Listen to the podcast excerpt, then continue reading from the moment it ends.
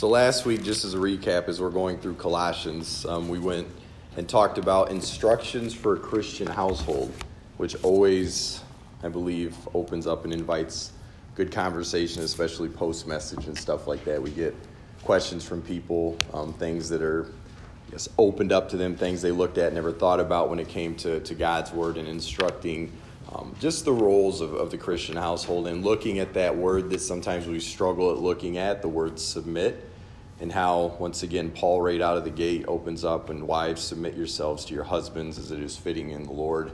Um, you say that to people, and my wife even giggled up here as well. It can be something that's difficult um, for us to hear and to listen to, but it's one that, in actuality, when you look at it biblically, um, how we are all called to submit to the Lord as well, and everything kind of falls under that, and our roles to Jesus Christ and doing what we're called to do in accordance to Jesus Christ, it actually is a beautiful thing. Um, it really is. And how when we step outside of what um, God's word says for us to do and how to do certain things, even things that we might not think too much of when it comes to the Christian household or relationships like that, um, how things can go astray pretty quick because we do what we call it's a word I came across this week selving, how we think about ourselves all the time. You know what I mean? And when it comes to being a Christian, the, the focus is, of course, the cross, is, is Jesus Christ, but then we are doing things to give God glory in everything that we do, offering our bodies as a living sacrifice. So we're doing things for the better good of people around us as well. But once again, that is in accordance with the Bible in Jesus Christ. So um, it was a good message, it was a deep message as well, but um, one that I, I enjoyed preaching, especially once again when you're looking at um, the roles, especially that of men. It might sound like I'm beating up on men when I give those messages, but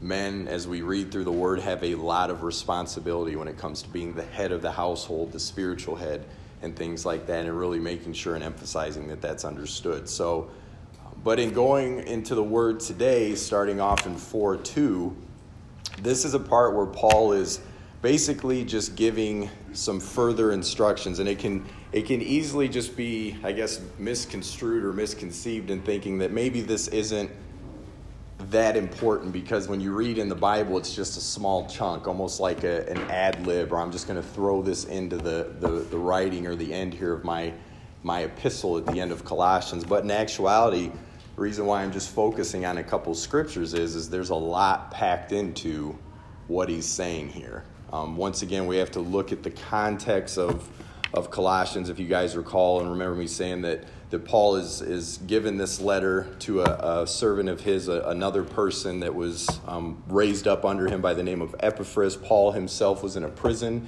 when he wrote this letter as well. So, this kind of lays out what he is asking for us as the Christians to do. So, you have these individuals that are out there planning churches and things like that, but he's wanting to really even instruct those people that may be seen as the the backline folks to the frontline Christians. So, the people that are going out there planning the churches, doing this frontline work, that we as the Christians that are still sitting back, spreading the word, gathering up, that there's still a role and a responsibility that we have and that we're called to do as well. And, and it's, it's a beautiful thing to me to read because it made me stop and think a lot about myself, especially when it comes to prayer. How many of you think that you could do better at being devoted to prayer? I will, I will openly say that if I was to give a, a weak point in my relationship with the Lord, I, I, I will sit there and say that prayer is one of those things that I might just misconstrued and assume that it's something that I can just simply do as I'm going throughout my day, almost like what I've heard to be called kind of this domestic intercom with God. Like when I'm going and I'm I'm doing and, and saying stuff, or if I'm going throughout my workday, that I might just find myself maybe in my brain or murmuring something to the Lord, right? Like just kind of this quick, okay, I'm in a bad situation right now, I'm frustrated and irritated. I'm going to just stop and push the intercom button and say something to God, right? It's kind of just this casual thing. Or I might then go about trying to do things in my own will, my own flesh, and my own might, rather than going to prayer for the Lord, for is, is what Jesus teaches us to go to Him for strength as well, to keep our bearings to us as well. We, it, it's, it's, it's, it's a, a odd mindset that we can develop sometimes as Christians, and sometimes just thinking that there's still things that we can do, that we can put in place, that we can fall into to kind of make things change or make things or, or to muster up this strength without ever considering or going to prayer to the Lord. And a way that I had it worded to me is, is instead of looking at prayer as a domestic intercom to God, you need to start looking at it as a wartime walkie talkie. I thought of that and I'm like, that's a beautiful way to see prayer. Because you guys use your cell phones, these devices here, right? They're, they're sitting there. You guys aren't on them right now, which thank you for that. But as they sit there and they're not being used, we, in a sense, are conserving energy in them, right? When we get on them and start using them and, and you know, maybe apps or something like that, energy drains from the battery quicker, right? Quicker than what they do if they just sit in our pocket or on a dresser or something like that. They only start to lose energy when we start to use them. Prayer is the exact opposite, right? Prayer is something that I found out that if I'm not steadfast in it, if I'm not consistent in it, right, I don't have that zeal or that power to continue to go into it. If I refrain from it, what happens? I tend not to be in the mindset or the practice of doing it as much okay? But when I find myself really submitting and getting in prayer and, and really allowing the Lord to just work on me and allow me to get that strength and to keep my bearings about things in the world and in life, guess what? I find myself on my knees more and more in praying to Him. And this is something that, once again, it can be the most cliche thing that a Christian says to someone. You guys could approach me and say that you're struggling with something, and it could be very easy for me to just stop and say, What? Would you pray about it? Why don't you go to prayer? But in actuality, as well, it could be one of the best advice or the, or the, the, the most powerful thing I could say to you as well as a pastor or as a brother in the faith. Because guess what? A lot of people don't pray as much as they should be praying. And I'm not saying make it this ritualistic thing, I'm not. But the devil is going to do whatever he can in your day to day life to try to muddy up the reception in your prayer life to God. He just is. We all can attest to that. He's going to put disruptions in front of us every day to make us stop and even not even consider going to the Lord in prayer when it comes to stuff. And this is what Paul is sitting here saying, and he's asking for the church to do. So, in starting off here in verse 2, he says, Devote yourselves to prayer, being watchful and thankful. Okay? that first line to me is huge because when we devote ourselves to prayer, there's, there's three things here devote, being watchful, and being thankful. Being watchful goes back to what I just said about just being mindful of the things in your life. Guys, I know I beat this dead horse all the time when it comes to the things that we see in front of us day to day.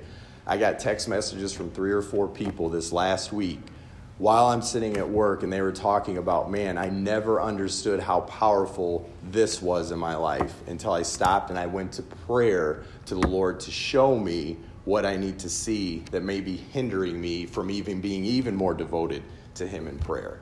And I'm, I'm talking about, like, he was talking about things that he was doing for a hobby.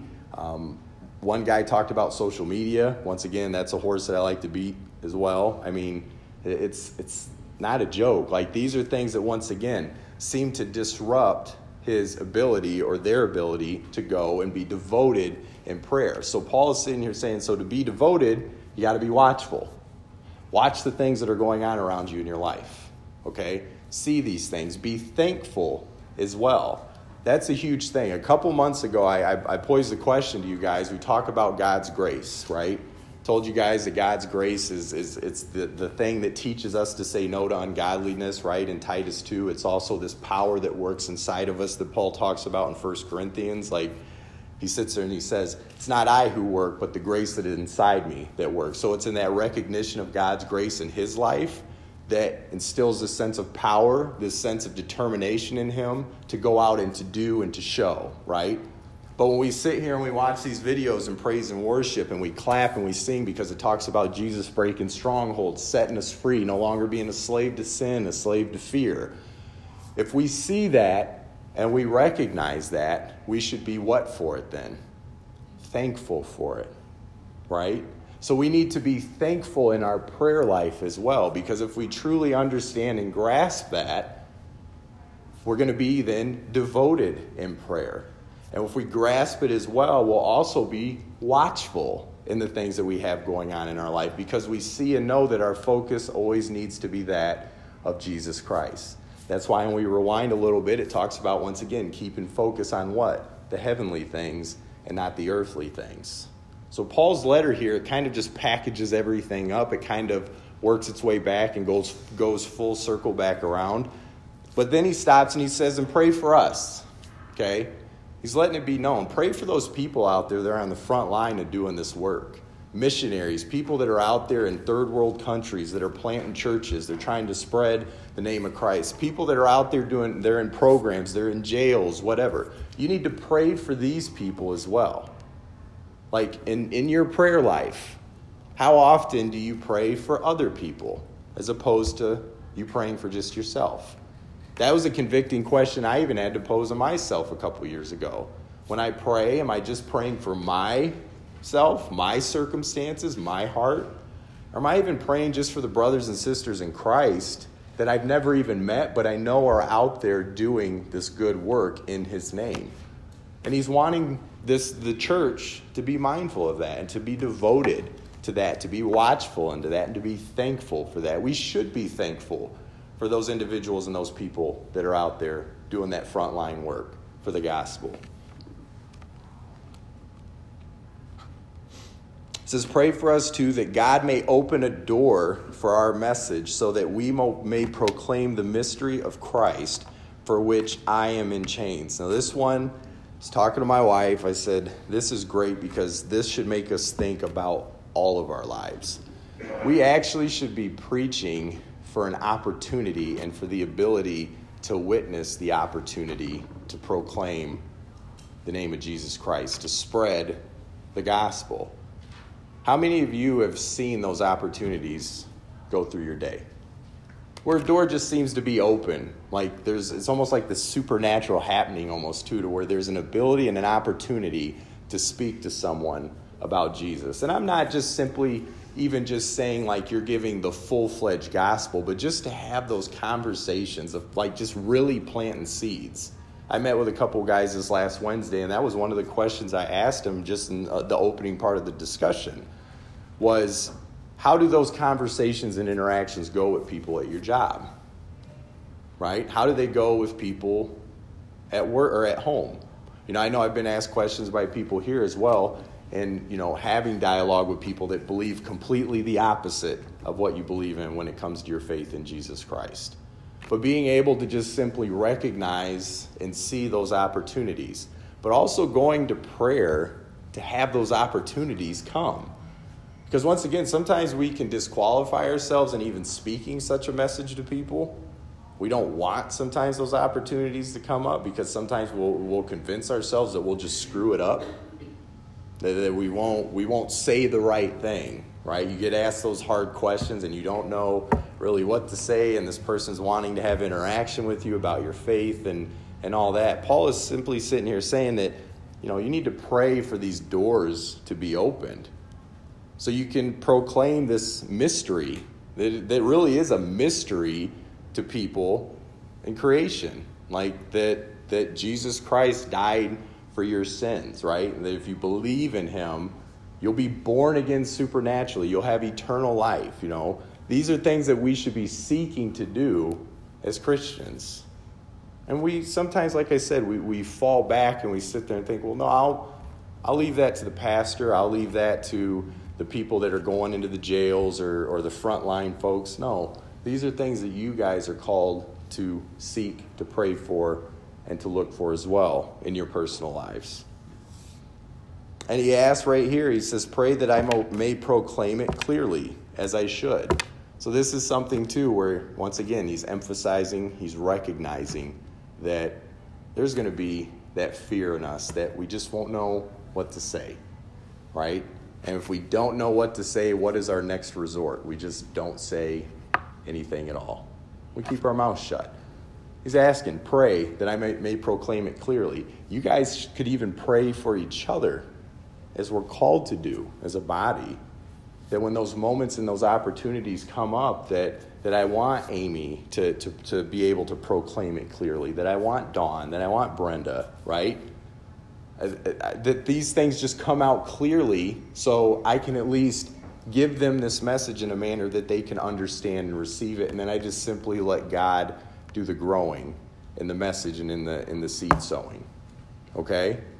I mean, I, I love how he challenges us in this stuff. He says, Be wise in the way that you act towards outsiders, making the most of every opportunity. Now, who do you think he's referring to when he's talking about outsiders? Non believer? Okay. This is a huge thing. Okay, this is a thing that I think when we look at certain things, words like stumbling blocks and all that, that we're called to, to pray for discernment and wisdom and how we should be acting amongst those people that don't believe in what we believe in. Okay? And I'm not saying that you're walking around appearing to be perfect, right? I'm not saying that at all.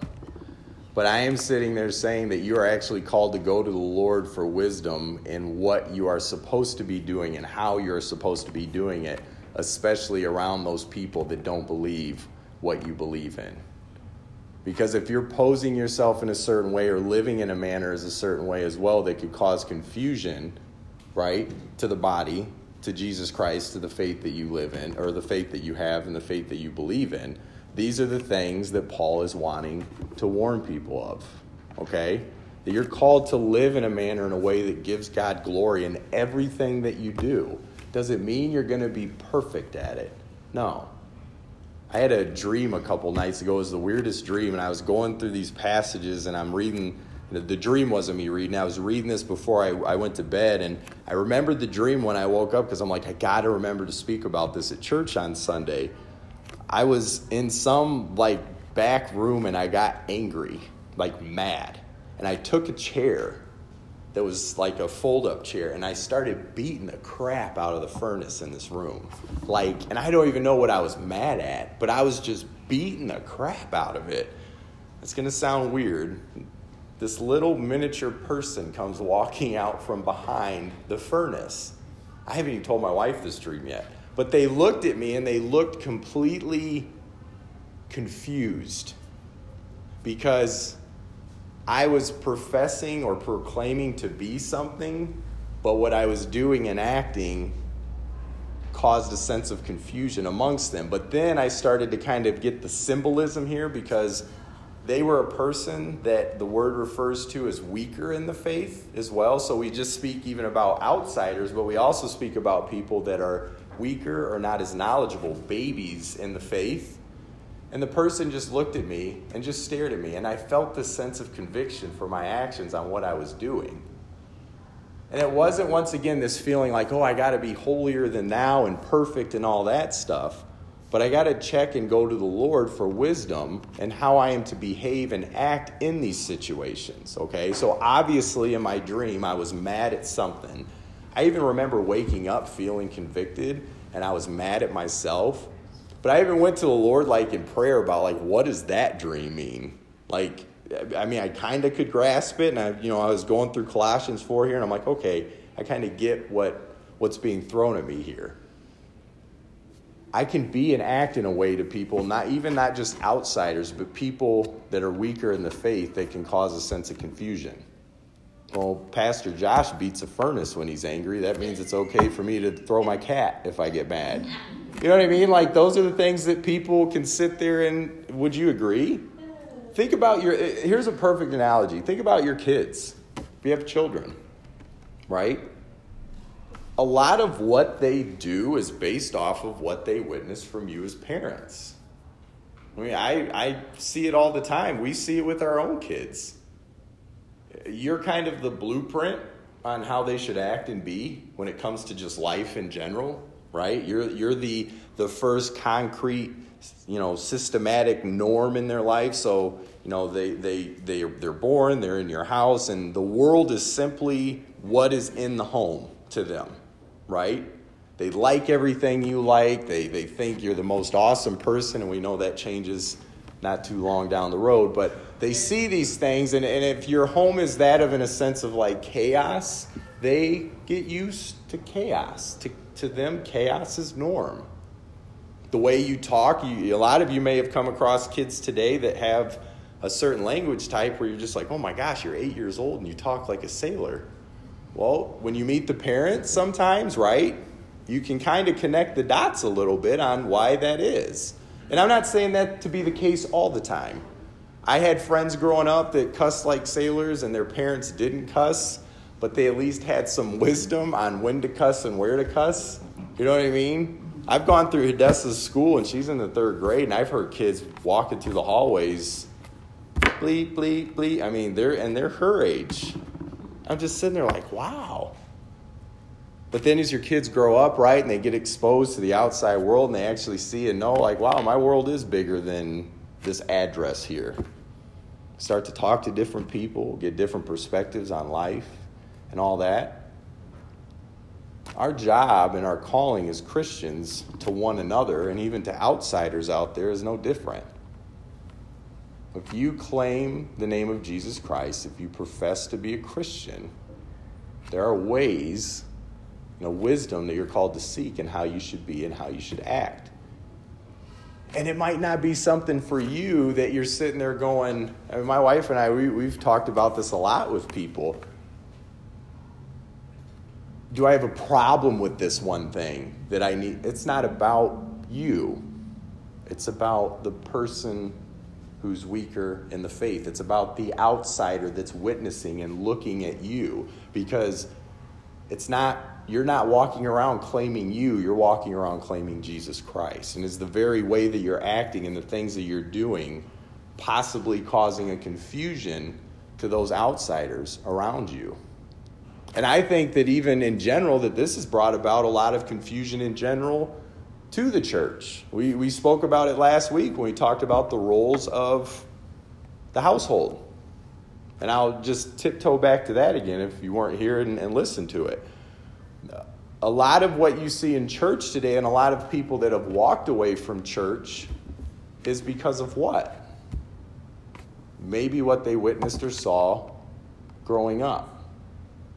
Right? And I'm not saying that my, my wife and I were laying in bed. I looked at her and I said, This is a, a pretty hard thing to grasp as a parent because we talked about in the Christian in the household, you know, roles of Christian household and things like that, that that the husband and the wife are a representation and unity under Jesus Christ, and that the kids pose as a hope that they then too will come up under that with those same beliefs, right?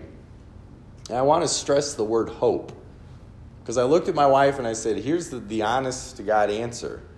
We have six kids. Are we promised that all six kids will become followers of Jesus Christ? We're not. And even when I was wor- saying that to her, I felt a chill kind of go up my back. I'm like, oh, like, but that's the honest to God truth. But you bet your butt if there's anything I can do about it, I'm going to do it. And I'm going to live a life and have a household as such that represents that of a Christian household. Because I am the representation to my kids about who Jesus Christ is. But in talking to her, she's like, Jelaine said, you know, a lot of people used to live for Sunday instead of living for God. And I thought about that. I'm like, that's true. Like, a lot of people wanted to put on their Sunday's best and do their Sunday's best and all that, and then everything else throughout the week kind of just was thrown to the side. When you live in a household where people witness that and see that, what do you think their impression of God is going to be? It's not going to be the greatest of one. And this is the stuff that, once again, when I speak to people that are sitting in church and they struggle with what they believe, I sit there and I go, Are you angry at the representation of what you've seen at God, or are you truly angry at God? And I also know that some people's hearts aren't in a place, a good place, to receive what they're seeing. You can be the most, we know this too, you can be the most loving parents, Jesus exemplifying parents, and your kids can still be brats. Right? I mean, you give them Jesus all day, and 14, 15 year old girls, boys, right? But are you going to be that constant? Are you going to be that, that permanent, that representation of Christ to them? Now, I want you guys to think about that even when you step outside of your door every day and you go to work, or you're amongst people just in social gatherings as well. Like, am I doing this or am I, do I want to do this to fulfill me or do I want to abstain from this or to do this to glorify God? Because these people know what I believe. I mean, I, I, have invited them to church five times and they haven't come yet, but, you know, i I'm going out with them to dinner and I'm doing this stuff. Don't buy into the lie that you got to conform to them to get them to like Christ people come into church all the time, they'll get enough of the world out there. You guys got to give them Jesus. You take the church with you. You're the temple. You're the ones that are walking with the Holy Spirit in you.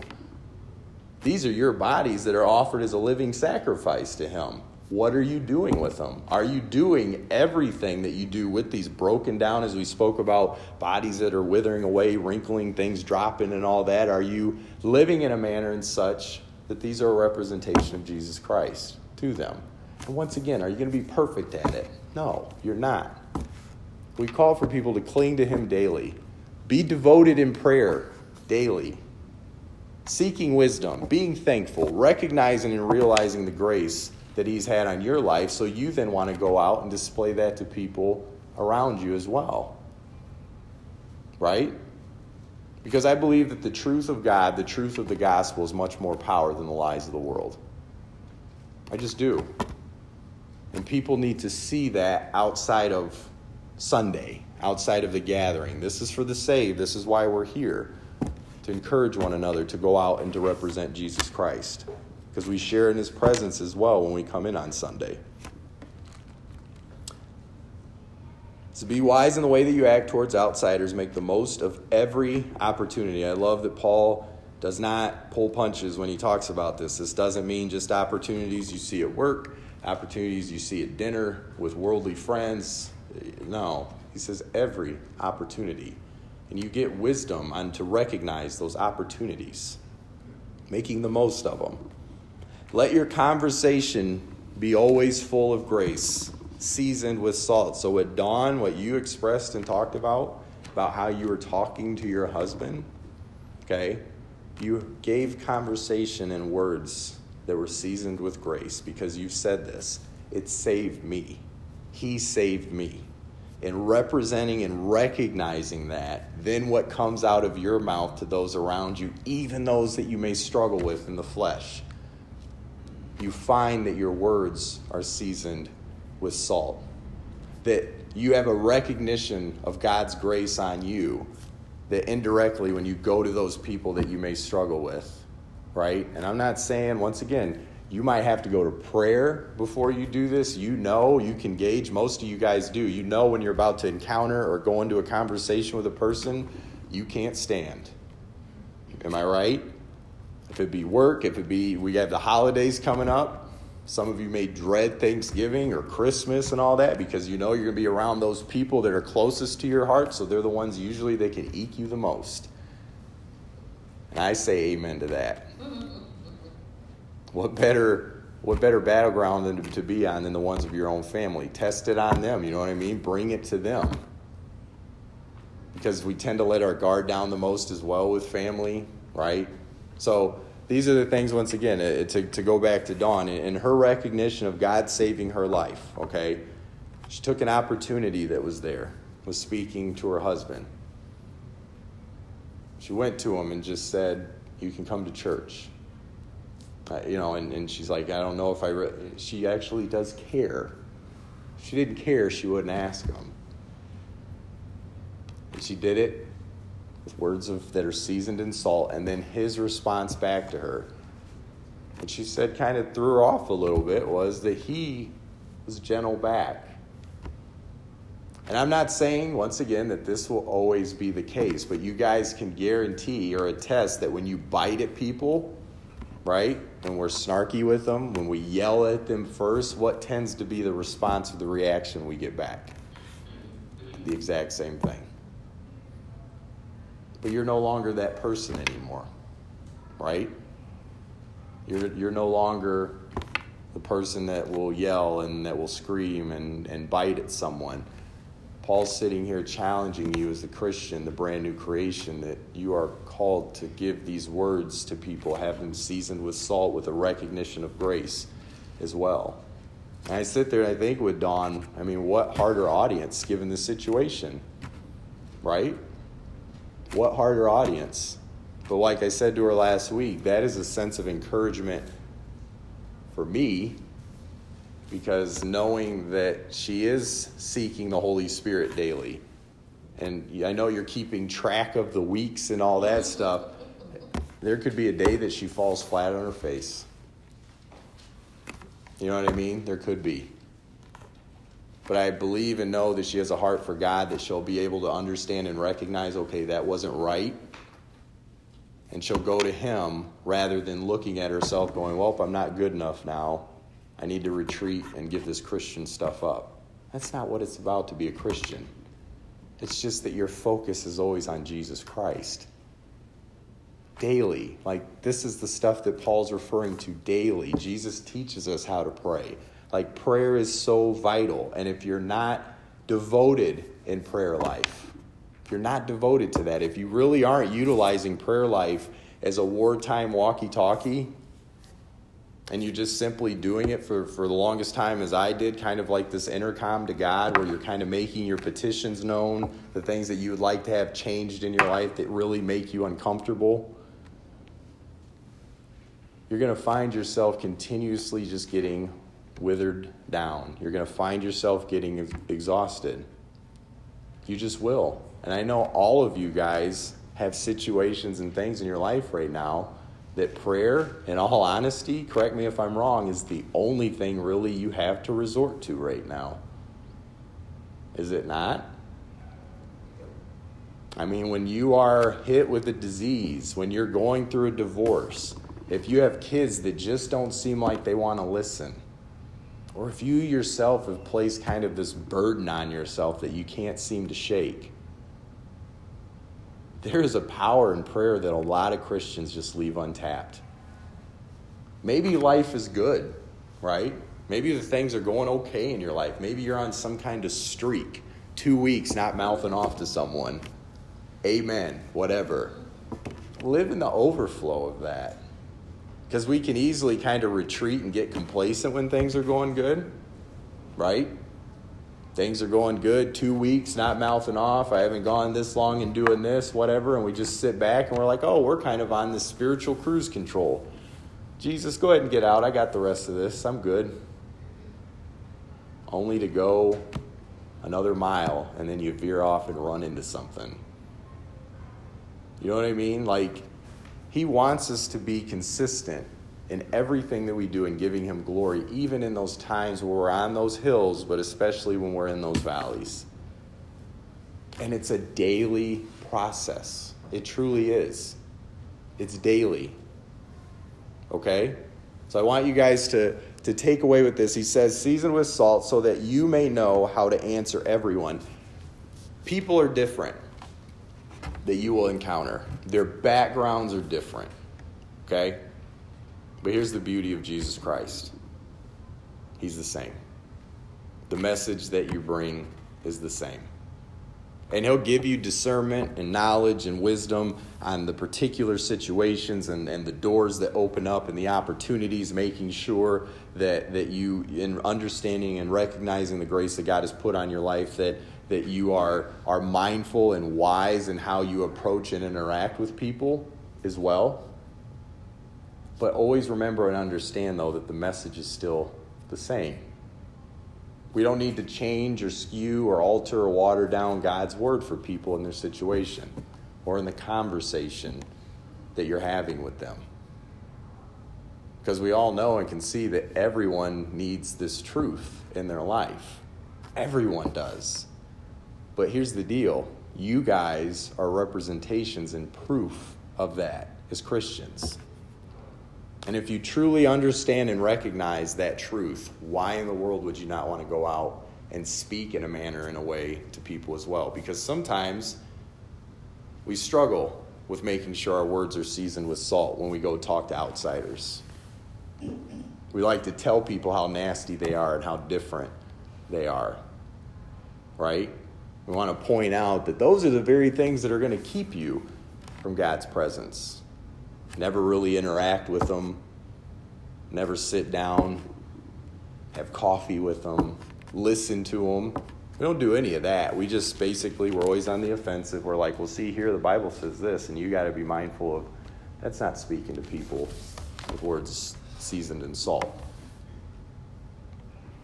You guys have had a great meal before, right? You want to go out and tell someone how great I mean, I love sushi. Maybe some of you guys don't. I love sushi. If I know that there's people out there that have never had sushi before, guess what? I want to sit down with them and tell them how awesome sushi is and how good it is. And there's all these different flavors of sushi, and you can put all this different. I mean, you find yourself like, and I am, I'm like a huge sushi advocate. Like sitting down talking to people about sushi. I know it's kind of a, a, topical analogy here, but think about your faith in Jesus Christ. Think about your, your relationship with Him through prayer. Think about the experiences and the things that He's doing in your life. If you truly understand the value in that and the tastiness of it, why in the world would you not want to go out there and tell people about it as well? Because I love sushi so much that someone could look at me and say, that doesn't sound good at all. Guess what? It's not going to stop me from going to the next person to talk to them about sushi.